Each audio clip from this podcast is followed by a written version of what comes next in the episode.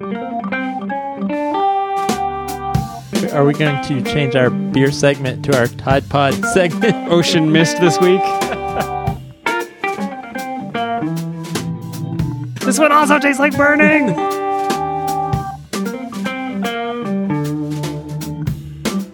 Welcome to Hello PhD, a podcast for scientists and the people who love them. This week, we help prospective grad students choose the perfect PhD program. Stay with us.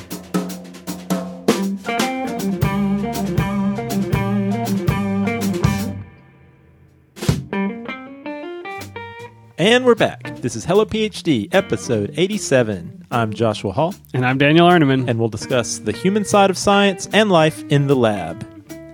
Hello, Dan. Welcome back, Joshua. Super Bowl week. Big Uh, game week. we do this every time. Um, I actually had to answer a poll to win some sort of uh, gift card from my realtor. Mhm. And the questions, I think I got them all wrong. Who's going to win? Uh, what is the combined? The po- team with the most points. Yep, I wrote that in. I wrote that in. Yeah, uh, the combined total points without going over, and what color hoodie somebody called Bill Belichick is going to wear. Yeah, he's the coach of the Patriots. Yeah, I picked gray. Yeah, I would say gray. Gray's probably a and then I think it was what color Gatorade they're going to dump on the people's heads. orange. That's what I chose. Oh, great. You're So I could win. I could win. Uh, are we going to watch the game together this year? We haven't. We have made no plans. You have not invited me yet. No, we got to figure that out. Well, that's because we've had too many important things to do, like answer all these listener emails. So many listener emails and so many listener beers to drink. That's right. So we have some listener beer, and this came to us from one of our listeners and Patreon patrons, Jada. Hi, Jada. So Jada actually went above and beyond. She sent not just one, but two different beers. Yeah, and I'm super excited about this one because these are the same beer with one important difference. So each of these are from the Treehouse Brewing Company in Massachusetts, and they're both double IPAs, both 7.2% ABV, We're but Catching up from that IPA free fall. that's right. Doing double IPAs, then triple, then quintuple. But each one features a different hop variety. Yeah, so on my left, also your left, we've got the bright double IPA hopped with Citra. And then on the right, we've got the one hopped with Simcoe and Amarillo or Amarillo. I'm not really sure how you're supposed to pronounce that when it's hops. Yeah, not sure. But this is really good for you know, for our science background because we have changed one variable. Let's try the Citra hop first and see see what you think of that. You know, I see why they call this the Citra hop. I think this is this is really useful because this is the IPA flavor that I prefer. It is a grapefruit. Like it's got the hint of bitterness, but it's not soapy, it's not piney, and it is I, I think it's really good. I think this is a great uh, great IPA. I'm with you. Yeah, it is obvious why they call this the Citra hop because lots of citrus. I'm getting some some tangerine, some uh, orange rind. Um, delicious. Okay, so let's just stop there and not even taste the second one. All right, let's do our, our B comparison here. Mm, okay, so here, wow, this is really interesting. This this brings up a little more of that dank characteristic of hops. I'm trying to place the flavors though. This this one um they start out a little bit similar but but I was missing the car- sort of tangerine flavor you mentioned, but then that bitterness kind of melts back over the back of your tongue. Yeah, this is this definitely has more bitter character. Still a little bit of, of brightness of citrus, but definitely. Um, I mean, But da- still, dank is the only. Yeah, uh, but still, to the me- only way I can uh, describe it. Still very smooth though. This was not um this is not one of those beers that is so hopped that it's almost undrinkable in you know like with di- you couldn't have uh, um, certain IPAs with dinner because it would just be too overwhelming. This one is a little bit smoother, but is, I don't think it quite matches up to the Citra. Citra is my favorite. Yeah, that's absolutely true. And and my my descriptor is not to infer that I do not like this beer, but sort of in the in the way that I like a blue cheese. I would say um, this beer is a little more of that. Either way, both two really quality beers. And Dan, we actually had Jada send us some Treehouse beer months ago. Yeah, apparently you have to stand in line out in a field to get it. So we're super uh, pleased and impressed, and uh, thank you so much. Yeah, and if you're in the the Boston, Massachusetts area, go try to find uh, Treehouse Brewing. It's uh, worth your time. Absolutely. Josh, I want to remind everybody we have a Patreon live chat coming up on February 6th. and we made the classic uh, mistake where we didn't consider the fact that some people were in different time zones, particularly our European patrons. And so we initially set that for 9 p.m. Apparently, that's super late in certain parts of the world.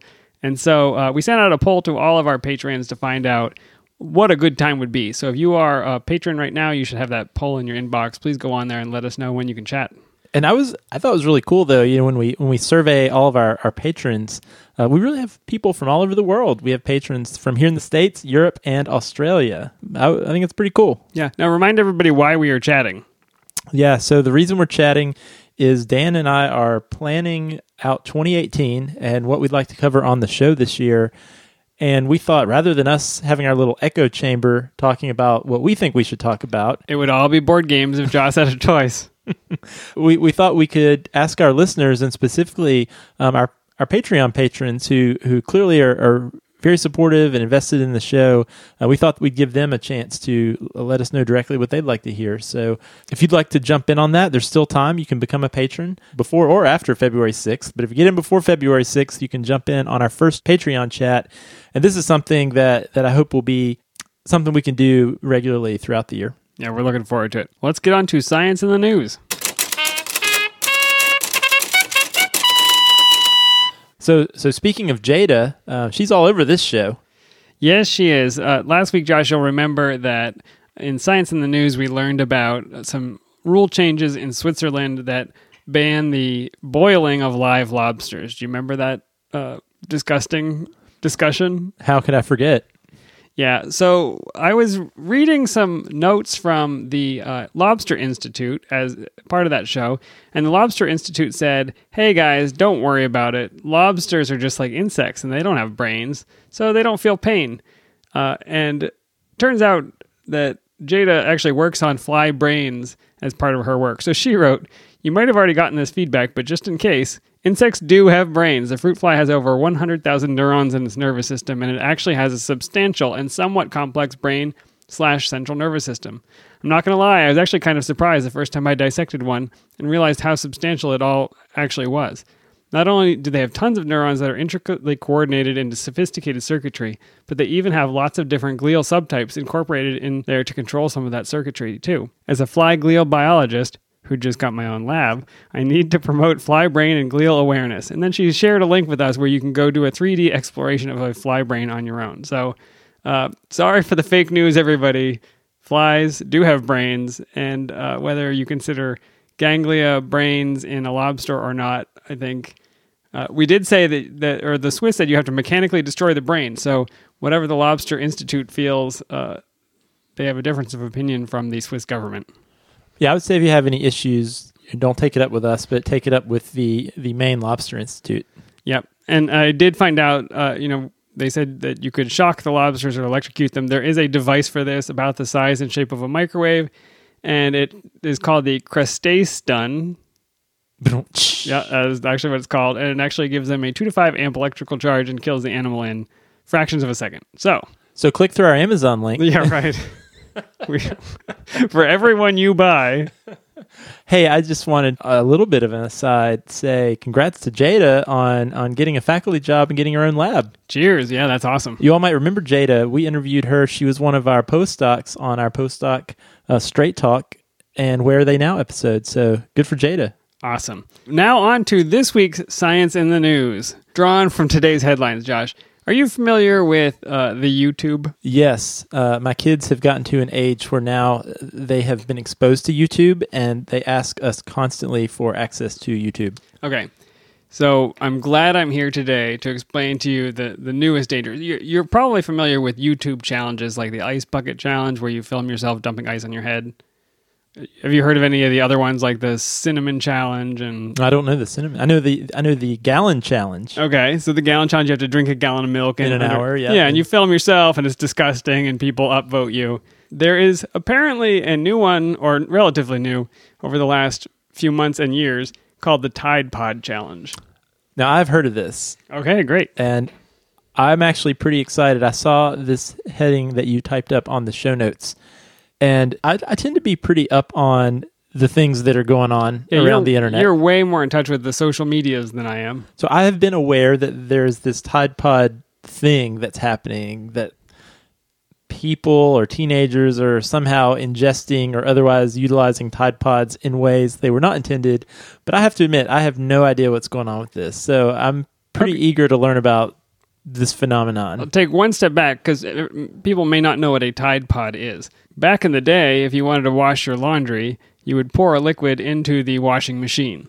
Uh, but then five or six years ago, I think, maybe a little longer, Tide came out with these. Uh, I guess it's a super concentrated form of the detergent in a little dissolvable plastic wrapping. So it looks like I don't know if you've seen one or if you've ever used them, but it looks like a, a brightly colored kind of orange and blue liquid capsule thing. Have you seen these online? Yeah, I have seen these. I've seen them in the store. I, I don't use these because they're super expensive. Yeah, yeah, right. So I guess for the convenience of not pouring detergent into a cup, you can pop this in the washing machine. And soon after they came out, there were some calls and some concern that they looked too much like candy. So little kids would see these, mistake them for candy, and and the worry was that the kids would eat them. And in fact, uh, during the past five years, the poison control centers have received uh, well over fifty thousand calls relating to these liquid laundry packet exposures, and and most of those are children under the age of five. So it really is a, a kind of a dangerous thing to have in the house if you have little kids around. Yeah, wow. I could see that. But that is not what we're talking about today. That's its own problem. So, with the poison control centers having records of these calls, uh, they know that they handled 39 cases of people intentionally ingesting laundry detergent in 2016 uh, among people aged 13 to 19. They had 53 cases in 2017, and just in the first two weeks of this year alone, they've had another 39. So, uh, small numbers, I suppose, but these are teenagers who are intentionally eating Tide Pods. And the challenge is you post a video of yourself on YouTube biting into one of these little plastic packets of concentrated laundry detergent. Hmm. You in, Josh? Uh, are we are we going to change our beer segment to our Tide Pod segment? Ocean mist this week. we could do an It tastes A-B like test. burning. has a this one soapy character. This one also tastes like burning. It's really great foam on the Yeah. ocean breeze. Uh, oh, why, uh, I, why I, I guess people? the, yeah, why is sort of the question I have of I think it's so, so is there some kind of you know dan i remember in our youth and even before that you know there were the people sniffing the glue and huffing the chemicals blah blah blah in the household cleaners is there some sort of of high that people are getting off of this or is it just to impress friends or no, what is this absolutely no benefit whatsoever from it. Um, it is purely, from my understanding, is purely uh, a way to get other people to look at you and to upvote your video. I don't think there's any, there's no positive outcome of this whatsoever. so do you mean if i were to ingest a tide pod on the air it might up our listens and downloads Uh, it could among the 13 to 19 year old set, which I don't think is our core demographic. We'll post a Patreon poll if you would like. Would you rather Josh or Dan ingest a Tide Well, Pod? the only reason this this is going to elevate to science in the news is because I wanted to explore the science of what is inside these capsules and then what's going to happen to you from a medical perspective if you choose to take this choice. Oh yeah, I should probably learn that before I agree to anything. Okay, so so what's inside, Josh? Uh, the major components that make up most of it are anionic and non-ionic surfactants. So like det- soaps. detergent soaps. Yep. Uh, it's also got some ethoxylated polyethylene, uh, polyamine, and enzymes. So I checked out the material safety data sheet for Tide Pods Spring Meadow, in case you wanted a, a certain flavor, and uh, about fifteen. It says fifteen to forty percent. Now I have no idea why the range would be that big, but was made up of two amino ethanol. Benzene sulfonic acid, which is one of these surfactants. That sounds bad. Yeah. Do you remember in lab when you had to mix up the SDS and you and you had the bottle of uh, I guess it's sodium dodecyl sulfate or whatever. It's the detergent, but it's in a powder form. You wear like a mask. Yeah, you wear a mask because the day you didn't wear a mask, I don't know if you've ever done this. It just goes into your lungs and stick. I mean, it's a horrible. You you cough immediately when you breathe in this dust. So you can imagine um, taking a bite out of this. Not so so it's liquid form, but but uh, the LD50 listed is one kilogram or one gram per kilogram. You know, so it's got it's got those components. It's got some eth- ethoxylated alcohols that make up another 10 to 30 percent, also with an LD50 of one gram per kilogram. So um, a Tide Pod itself is about 30 grams. So a toddler or a small child who is 30 kilograms uh, could certainly be killed by if they were able to actually ingest this. Yeah. Wow. So so these things are You'd have to down two or three, you know, you'd have to work on it to get enough. so these, so these things are pretty big. Are are kids swallowing them? Are they biting into them? Or I haven't watched any, you know, I've, I've seen a little bit of one video and the person bites into it. And because they're in this kind of plastic wrapping, as they bite into it, this liquid kind of pops out. And so the first effect is you can get uh, these concentrated detergents into your eye. And so these are very alkaline and will cause burning um, of any mucous membrane. So in your mouth, in your eyes, in your nose, uh, not awesome. And your body's reaction to this is to try and get it out, right? You're going to salivate a lot. You'll probably vomit almost immediately, um, which I think is good. So it'd be pretty tough to actually ingest enough of this to get a lethal dosage. But nobody's really trying that. yeah, You're just dumbstruck. Sorry about this. I'm just I'm just blown away that this is a thing. Well, actually, you know, I'm not. I guess I'm not surprised. So so has has there been a response from from Tide? Yeah, they say don't do it, um, but they haven't changed the way it looks. And, you know, particularly with this 13 to 19 year old uh, set that are doing it on YouTube for clicks, I don't think telling them not to do it is going to stop it. I think it would probably make it do it more. Um, so imagine that you swallow it.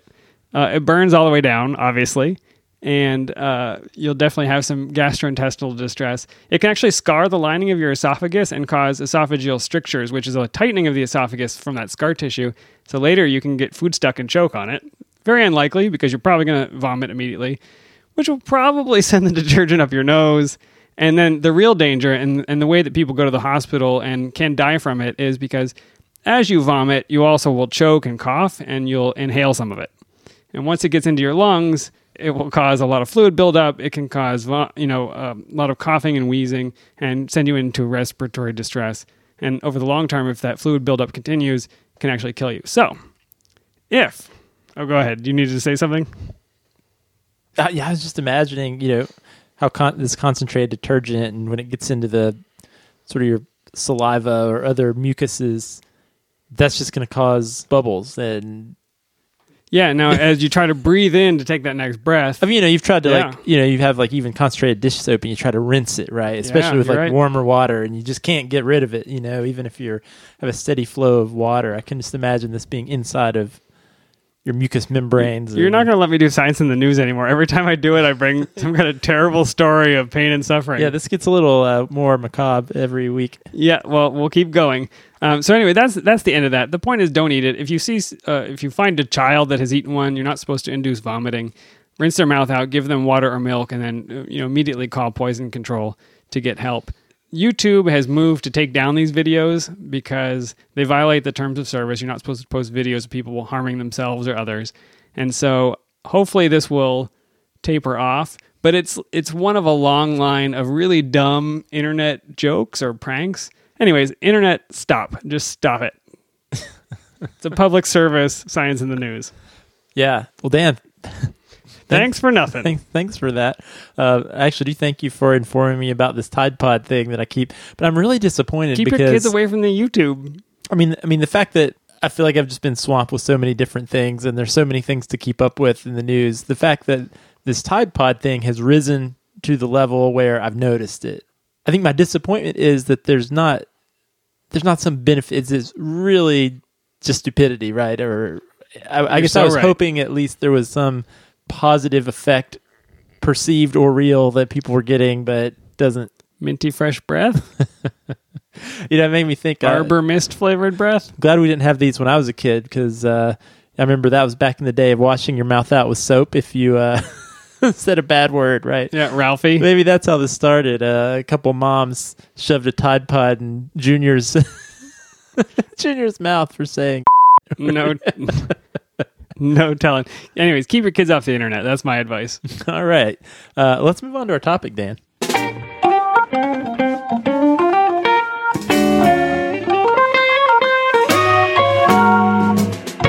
All right. So I alluded to the fact that we have received a number of listener emails, and we thought we could just go through some of these um, over the next few episodes.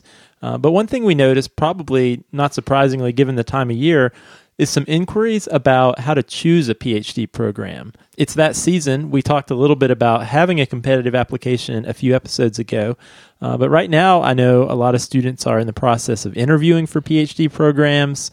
And along with that will hopefully come acceptances to PhD programs. And then how do you choose where to go?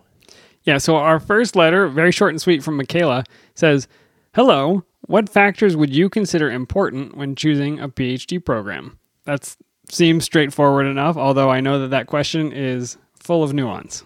Yeah, so let's unpack this. What are some things that you should consider when you're trying to choose the PhD program to enter? So I think it's one thing to decide you want to pursue a PhD, and that's something I think we have unpacked quite a bit on the show before is do and, you want to go in the first place? And we'll continue to do so, I think. It it is there's a lot to say about choosing that path for your life. Yeah. But but once you've made that decision, then there's a lot that goes into the the next important decision of where to where to actually do that. And the first thing I guess I will say is first and foremost being in a PhD program is very different than a lot of more vocational programs like like medical school or dental school or pharmacy school where you're basically, you know, you're learning to do a certain thing. Graduate school is so varied from student to student um, even even with among students in the exact same program, um, it's a very individualistic experience depending on the lab you join and the project you end up working on.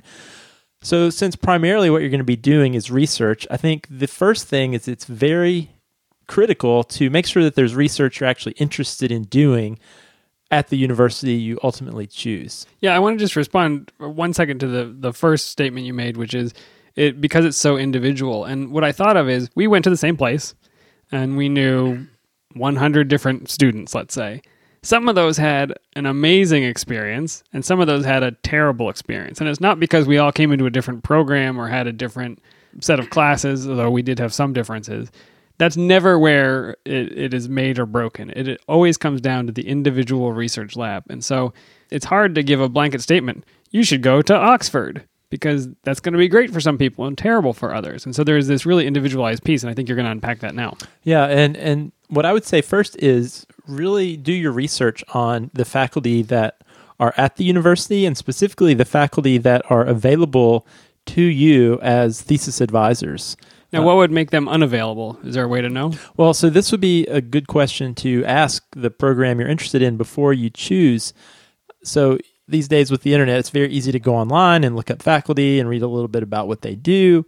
But you want to make sure that those faculty that you're actually reading about that are sounding really cool to you are faculty that are actually affiliated with the PhD program you want to join. Because what you wouldn't want to happen is to join such and such program and realize, oh, the faculty I really thought were cool are in a different program or different department, and there aren't necessarily mechanisms in place for you to do your PhD in the department you got into with those faculty. Yeah, I remember having the experience where I read about really cool research in the in the book of faculty, which you know they hand out or you can find online typically, and, and it'll list the types of research everybody's doing, the papers they published. And I remember seeing some really engaging, cool stuff. And upon closer inspection or finally meeting these people, you find out, well, they're really close to retiring or closing down their lab. So all the cool stuff you read about maybe happened 15 years ago and it was groundbreaking at the time, but they're just not taking new students. Or maybe their lab is totally full because they've you know, they've been so popular for so long that it's just full. I think some of these things you're not going to know from reading it. You're going to have to go talk to them, email them, ask. Absolutely. And and I think that's why there needs to be several faculty at the university doing things that you actually want to do. And and the reason I say several is unless unless you enter a program where you have to select an advisor before you go, and I think there still are some programs like that. Um, but a lot are programs now structured where you're going to do rotations through different labs. So you want to want to be careful about choosing a school where maybe there's only one person you really want to work with. Um, I actually advised a student a couple years ago um, who was in this postbac program that I that I ran, and she ended up choosing a certain university primarily because there was one faculty member she was really interested in working with. So she chose that institution and she showed up in August at that place, scheduled a meeting with this faculty member, only to find out that he had accepted a job at a different university and was moving his lab three months later. Oh no, and that's he will move his existing students with him potentially, but not the newcomer. Yeah, he clearly wasn't year. taking new students from the university he was moving away from, and she was completely distraught, as you can imagine. Oh, I mean, she she picked up her life to go to this place. I assume. Yeah, and and so you don't want to be in that situation. And and you know the other thing too, there's more and we've talked about this before Dan, but there's a lot more to choosing a thesis lab than research that sounds really cool. Let's say you read about some research, maybe you even meet someone on an interview and and think like, "Wow, that science sounds really awesome. That's what I want to do." Then you spend a few weeks in their lab and realize such and such is a jerk or so and so, you know, the lab environment isn't really a good fit for me after all you want to have other options that are that are also somewhat interesting to you. So you're not putting all your eggs in, in one basket um, because that lab selection is so important. You don't want to leave it up to just one potential opportunity. So that's really the first thing. Uh, make sure you're choosing a place where there are a variety of faculty doing research that you think is cool. Is it worth considering a place where there's a diversity of work going on? So, when I went to grad school, I thought I was going to study microbiology, and I didn't end up studying microbiology because I got exposed to other science that was really cool to me. So, if you if you have a choice, if there's a balance and you can say I want to go somewhere with more diverse research topics versus one that is more specifically in my field, is there a way to choose that or do you think some people are going to do better at that very Well- specified? Well, you know, that could factor into some people's decisions. So there are likely some students out there who know, have a pretty narrow view of what they want to do. Maybe they know, I really want to do neuroscience. Uh, then there might be other other students, probably more like we were, Dan, who had a more more broad view of things we might want to try out before we choose a lab. And that's probably why we chose the program we did which was an umbrella program that allowed us to sample from faculty in lots of different departments. And so maybe that's an option you have is going directly into a specific department versus programs that are much more broad in the faculty available to you and and that's going to be different for different people depending on i guess how focused you are at the time that you're entering into graduate school So this first point, make sure there's research that you're interested in, seems like the most important thing, and also the one that's hardest to control to me. You know, some of the other things we'll talk about in this episode, uh, I feel like you can get a sense for, and and your sense by visiting this place and, and by meeting these people will will be right spot on. But I feel like research you'll be interested in there are so many outside factors. This faculty member moves away or this person has cool research but they're a terrible human being and you don't want to work for them.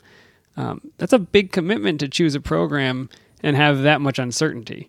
But does it work out for most people? Yeah, I think so. But again, I think that's why you want to choose a place that there's a lot of research going on that you potentially could see yourself doing. plan b c d e and f Yeah, exactly, exactly. And I guess the the bottom line is what I would caution you from doing is to choose a PhD program solely because there's one person you want to work with, unless you have a, a long-standing uh, relationship or you've gotten to interact with that person on a more ongoing basis and have had detailed conversations about them taking you into their lab and here you, is the specific project you will do here is where the grant funding will come from and you and you know them and you have have reason to believe it'll be a good training experience. Um, otherwise, I think it would be a potential pitfall to go just for one person. So that might work for somebody who maybe uh, takes a job as a lab technician for two years before applying to grad school. Maybe you apply to the program uh, where you're working in that lab, and maybe you know the faculty already. So that might be an easier way to know what's coming. Yeah, and you think, hey, I can just keep cranking with this project and be done in the next three or four years. Yeah, that that would be a specific situation. Uh, but this this is all general advice, I think. So th- so the second thing is uh, because the research, you know, the good research fit, I think is is paramount. That has to be there. You wouldn't want to choose a program that doesn't have overlapping research fit to what you think you want to do, but that's not the only thing. And so so the next thing I'll say is is make sure you go to a place that you could be have happy living for the next 5 or so years. There, there's a story from from when I interviewed at a certain school that will remain nameless, Duke. Uh, you can bleep that out later. Cursing on the show. Uh, so anyway, I don't know why this this one interview stood out to me, but I was meeting with a faculty member, and and we were this was I think the third interview I had been on and I had some acceptances at that time. And so he was talking to me a little bit about his opinion on how you should make a choice um, how, or how you should choose a, a graduate school. And he said, first and foremost, you should choose a place that you would be happy to live. And I thought, well, that's really good advice, you know. And, and he said, and secondly, you should go to the best school possible as long as it's a place you would be happy living. Of course, I think what he meant was uh, there could not be a school better than the one he was at. Makes Um, sense. But but that stuck with me the the importance of making of- of not overlooking the fact that besides doing school and working in lab, you're also going to have a life. You're going to be actually living and making friends and riding the bus or driving around and going to the grocery store in this location uh, for a fairly significant period of time. And, and so that's something I think all students should think a little bit about. Like, would I be happy living in a big city or would I be happy not living in a big city or Yeah, do you want to have a car or do you prefer public transportation? Do you hate the snow or do you have allergies to things that live in the south? I mean, there there are a thousand little uh, concerns and thoughts about a location. Is the housing going to be affordable? Are you going to go into debt by trying to live in this place? But all of them build up to you're either contented and happy in the time you're spending outside of lab because all labs kind of are the same inside, right? I mean, that's true. there are some nicer ones and some less nice ones, but it's the time you spend outside of the lab that I think makes up your experience of grad school, and as much as being in the lab does. Yeah, absolutely. Now, now I will say I'll I'll say that with a caveat.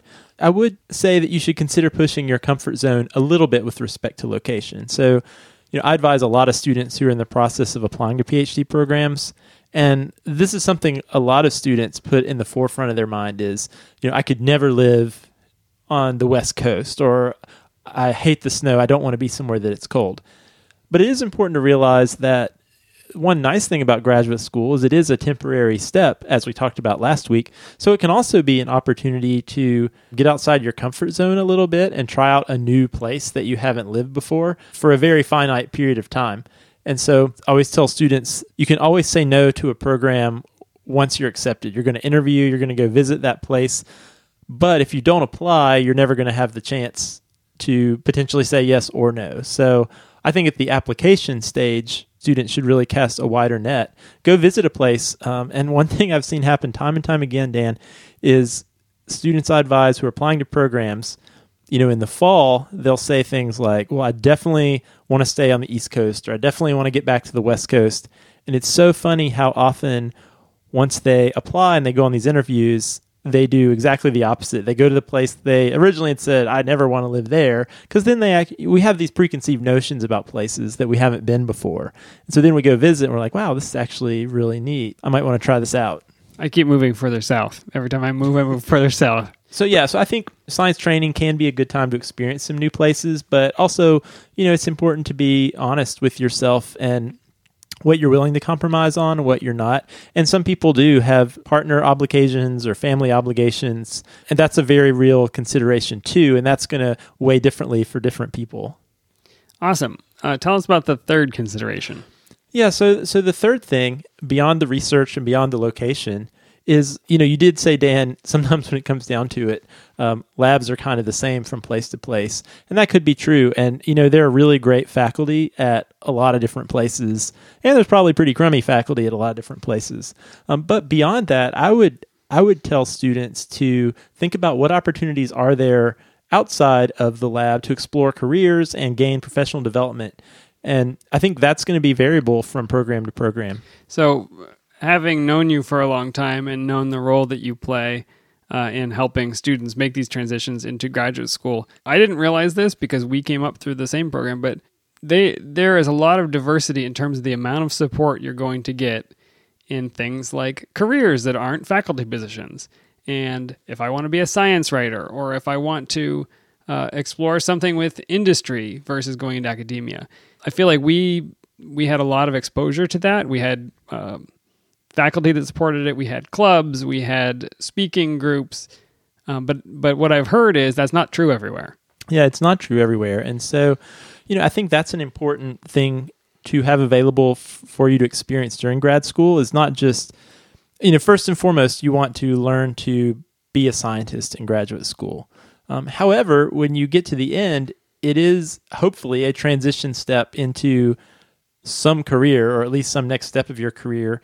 So ideally, you would be in a place where you're exposed to at least enough information about what careers are available to you that you would have at least somewhat good idea what that next step is going to be and that you would have had the opportunities to build some skills to actually do that um, beyond just your pipetting ability in the lab How do you find out if these things are available at the places you're applying? Yeah, I mean, one you can ask. So if you go on interviews in person, that is a very important and fair question to ask. There will be a time when they say, "Ask us questions about our program." Ask them what opportunities are available for grad students to learn about careers or to get professional development.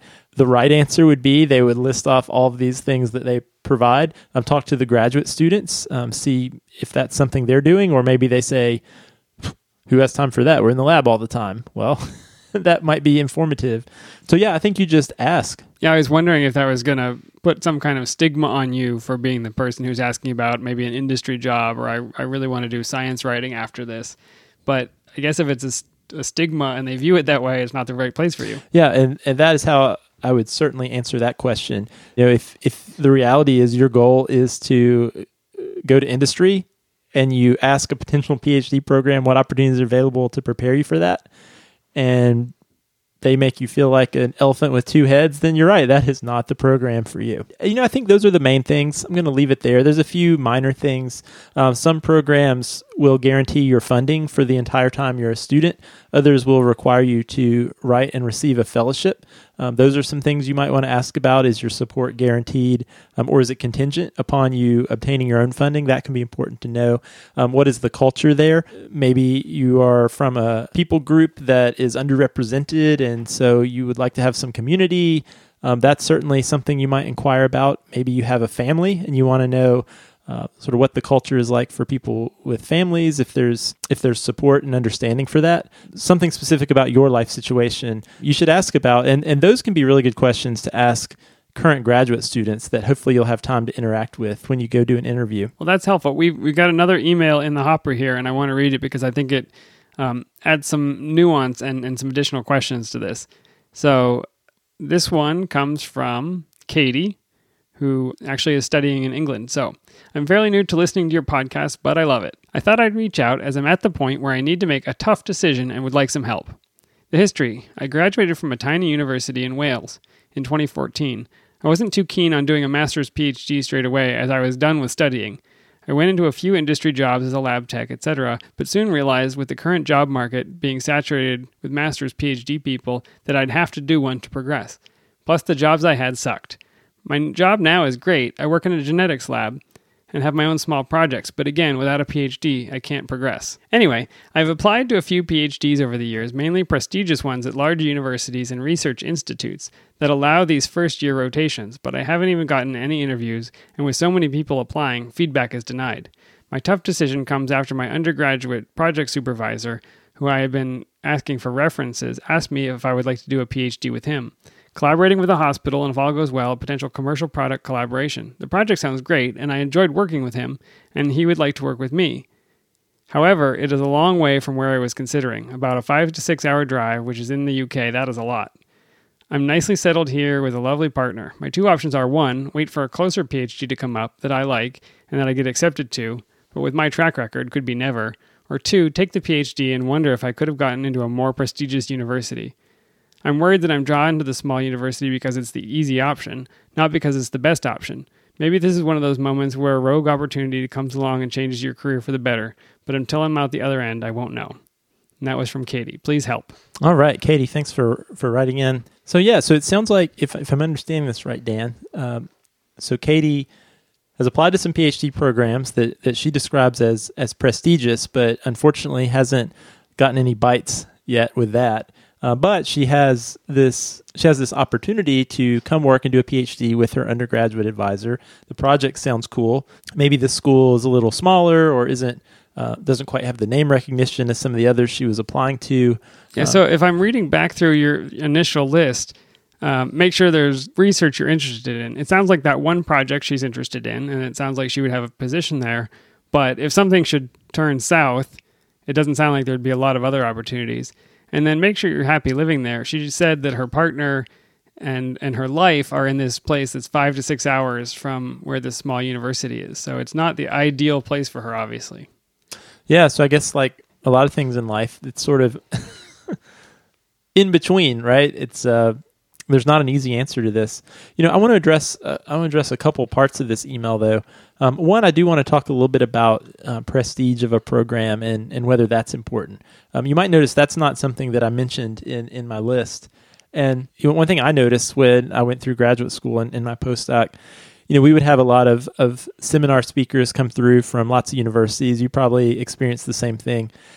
And I realized they don't all, you know, you know how at the beginning, usually a faculty member will introduce them and say where they went to school, where they did their postdoc. And, and I realized, you know, they didn't all go to Harvard and they didn't all go to Stanford. There's really good science going on a lot of places. And, and it's not just the big prestigious universities that are are producing all the successful people. Um, which is not to say you know going you shouldn't go to one of those universities if you have the chance. Uh, I guess I'm just saying that there's good science happening at a lot of different places, and there's really, really interesting and capable people um, to work with. I actually talked to a faculty member uh, last year who was was describing a smaller PhD program that she went to, and she was saying, you know, at the time that was such a better choice for her than a more sort of competitive, fast paced PhD environment because she wasn't ready for that and probably wouldn't have been as successful had she gone to that more competitive university at the time.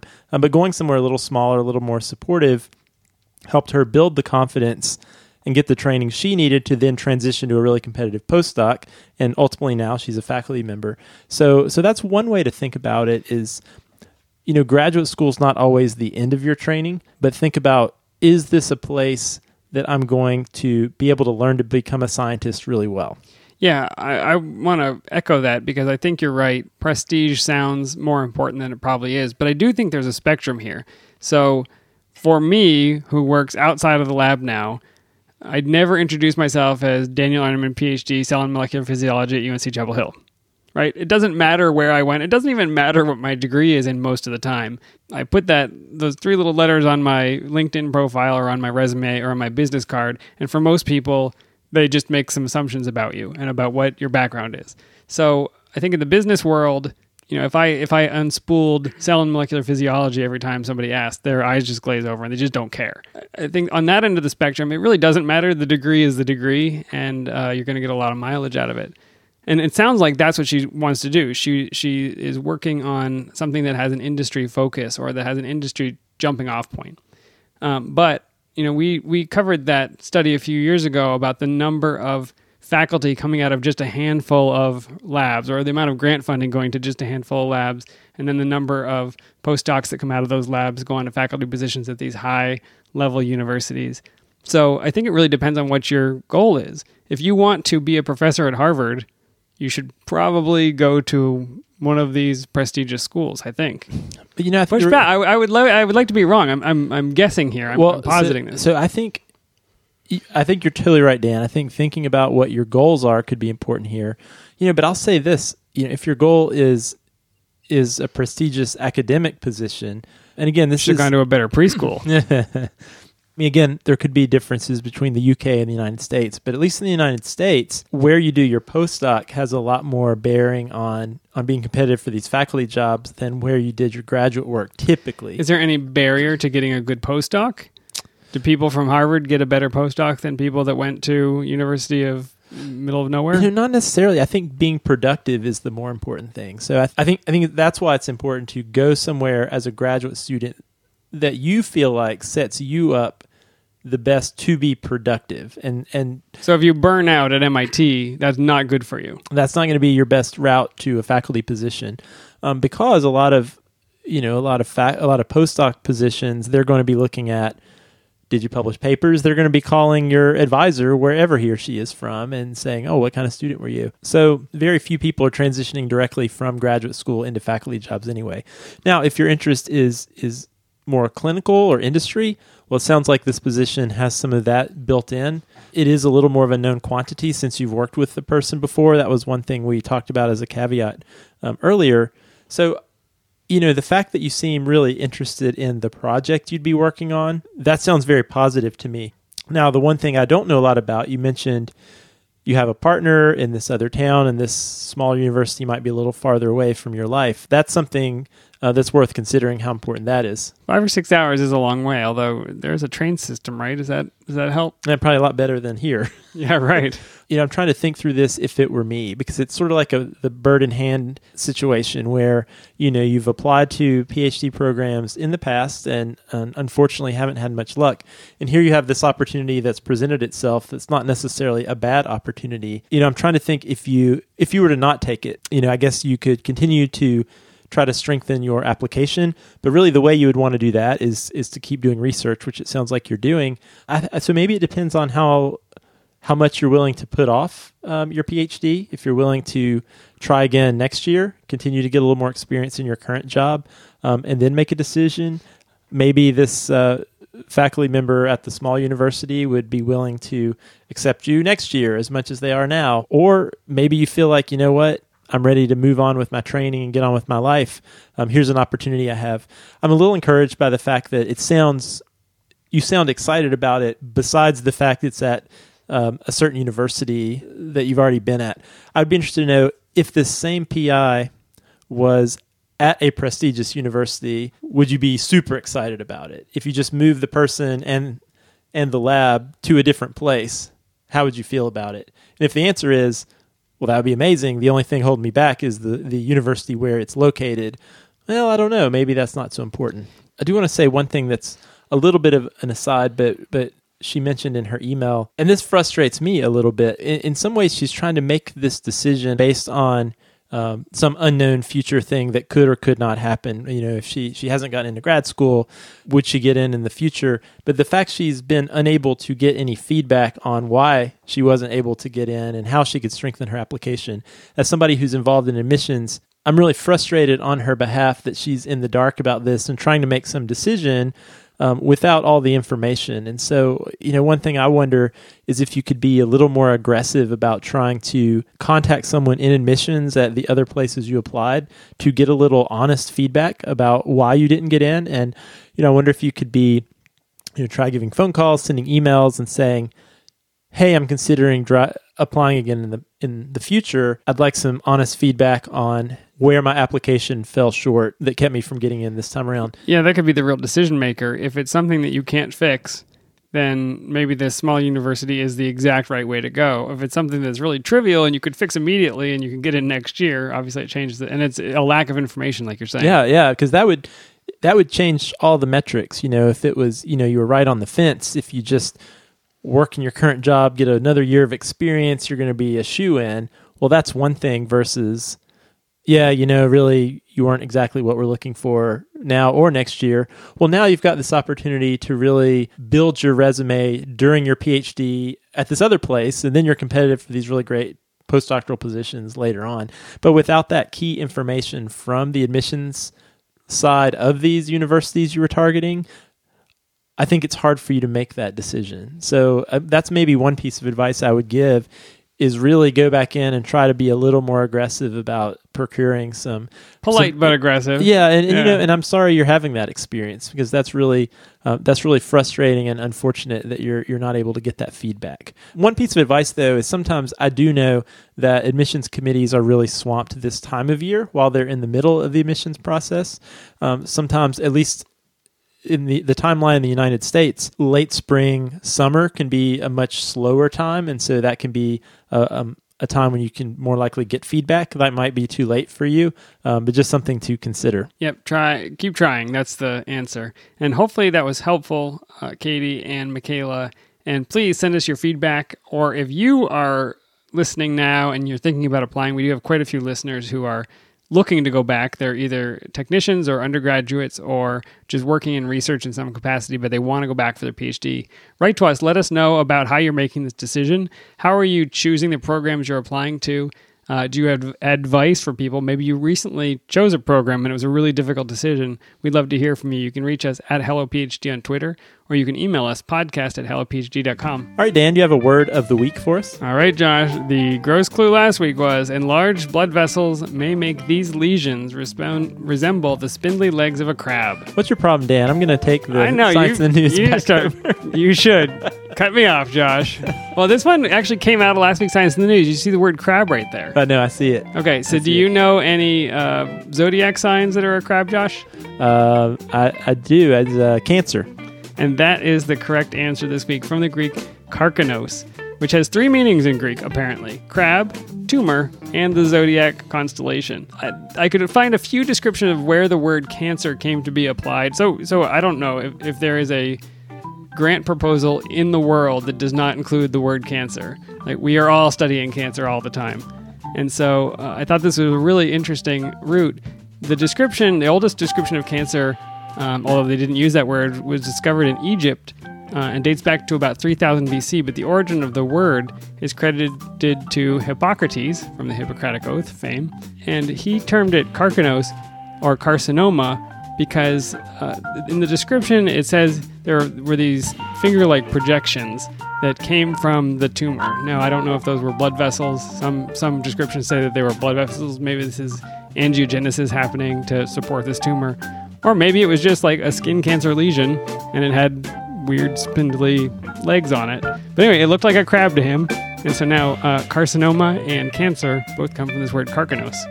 I love some of this word origin stuff for these medical conditions where it really, really did come from the gross pathology where, hey, that looks like a crab. Let's call it crab disease. I'm throwing in a bonus for you, Josh. Okay, good. The Greek word for swelling is onkos, which is where we get oncology and oncologists. There you go. Sorry, I just I have to I, I find these threads and I follow them, and they're all disgusting. So, uh, there is the origin of cancer, and let me give you the clue for next week. Though this mineral may glitter by firelight, don't mistake it for gold. Read it one more time. Though this mineral may glitter by firelight, don't mistake it for gold. Remember, we're looking for a scientific word described by the clue, and once you get it, you'll find the literal meaning of that science word is a phrase in the clue itself. If you think you know the answer, email it to puzzle at hellophd.com. We will randomly select a winner from all the correct responses and send the lucky puzzler an Amazon gift card.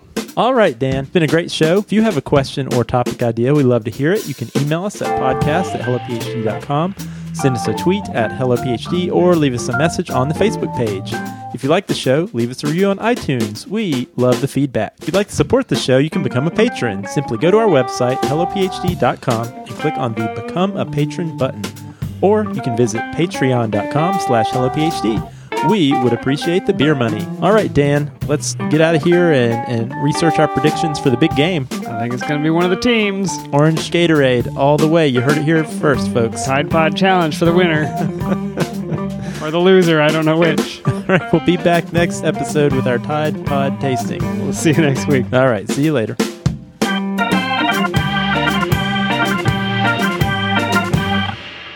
We love the feedback. If you'd like to. Dry throat. Tide Pod gets to you, doesn't it? No.